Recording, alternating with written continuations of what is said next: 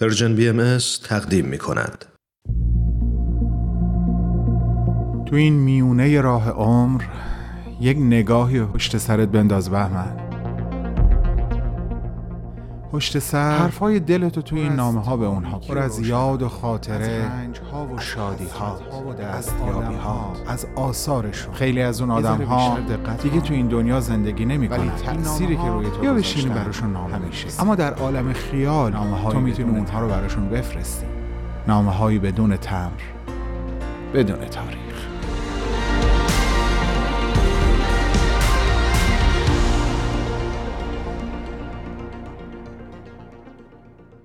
سلام عزیزان. امیدوارم حالتون خوب باشه. دفعه قبل صحبتی رو با شما شروع کردم که قول دادم این هفته ادامش رو پی بگیرم.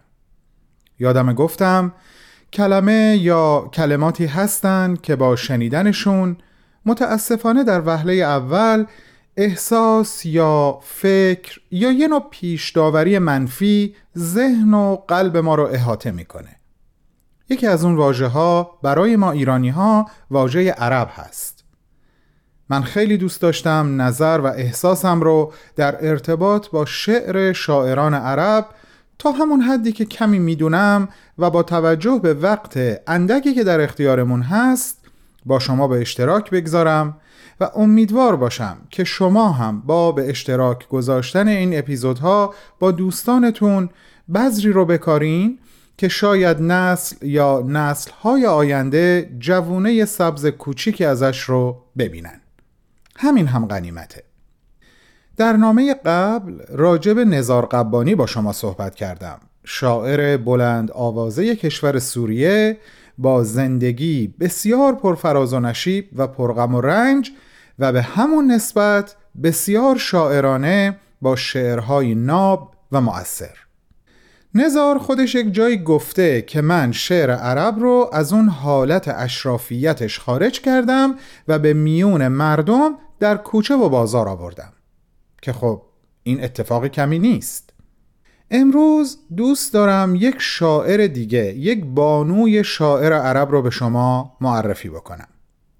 خانم قاد از سمان که ایشون هم شاعر کشور سوریه هستند.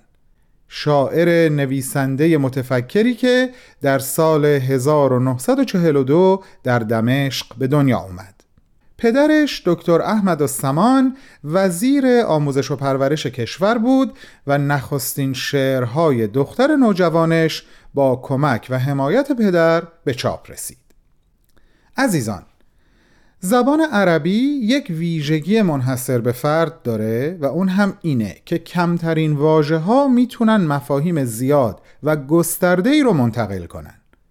گاهی حتی فقط یک کلمه می‌تونه یک جمله کامل محسوب بشه.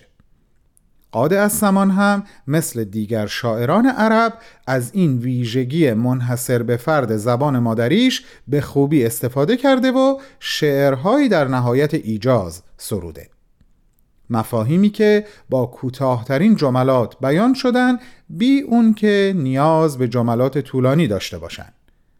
در واقع میشه گفت که روح شعر او روح زبان عرب هست.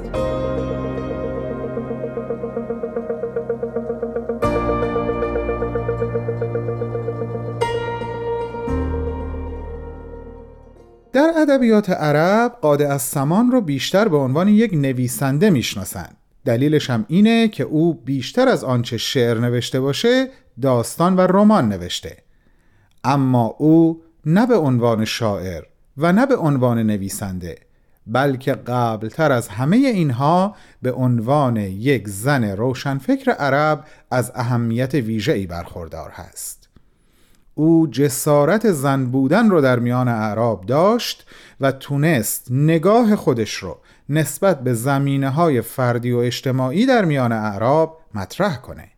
از این جهت اون انگار روی لبه یک تیغ راه می‌رفت. اما شعر قاده از سمان بیشتر از هر چیز شعری افشاگره. او نه تنها به درونیات خودش به عنوان یک زن توجه می‌کنه و اونها رو بیان می‌کنه بلکه رابطه خودش رو با محیط اجتماعی پیرامونش هم از نو بنا می‌کنه. او هم مثل بسیاری دیگه از نویسندگان و روشنفکران عرب این حق رو داشت که نسبت به جنگ و نسبت به خیلی از مسائل اجتماعی دیگه اظهار نظر کنه و او این کار رو به خوبی انجام داد.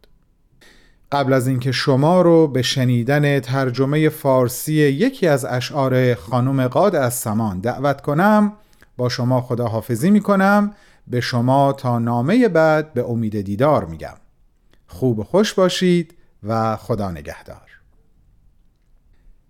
بامدادان بر جایگاهی سنگی می نشینم و برایت نامه های عاشقانه می نویسم با قلمی از پر جغد و آن را در دواتی در دور دست فرو می‌برم. دواتی ملقب به دریا.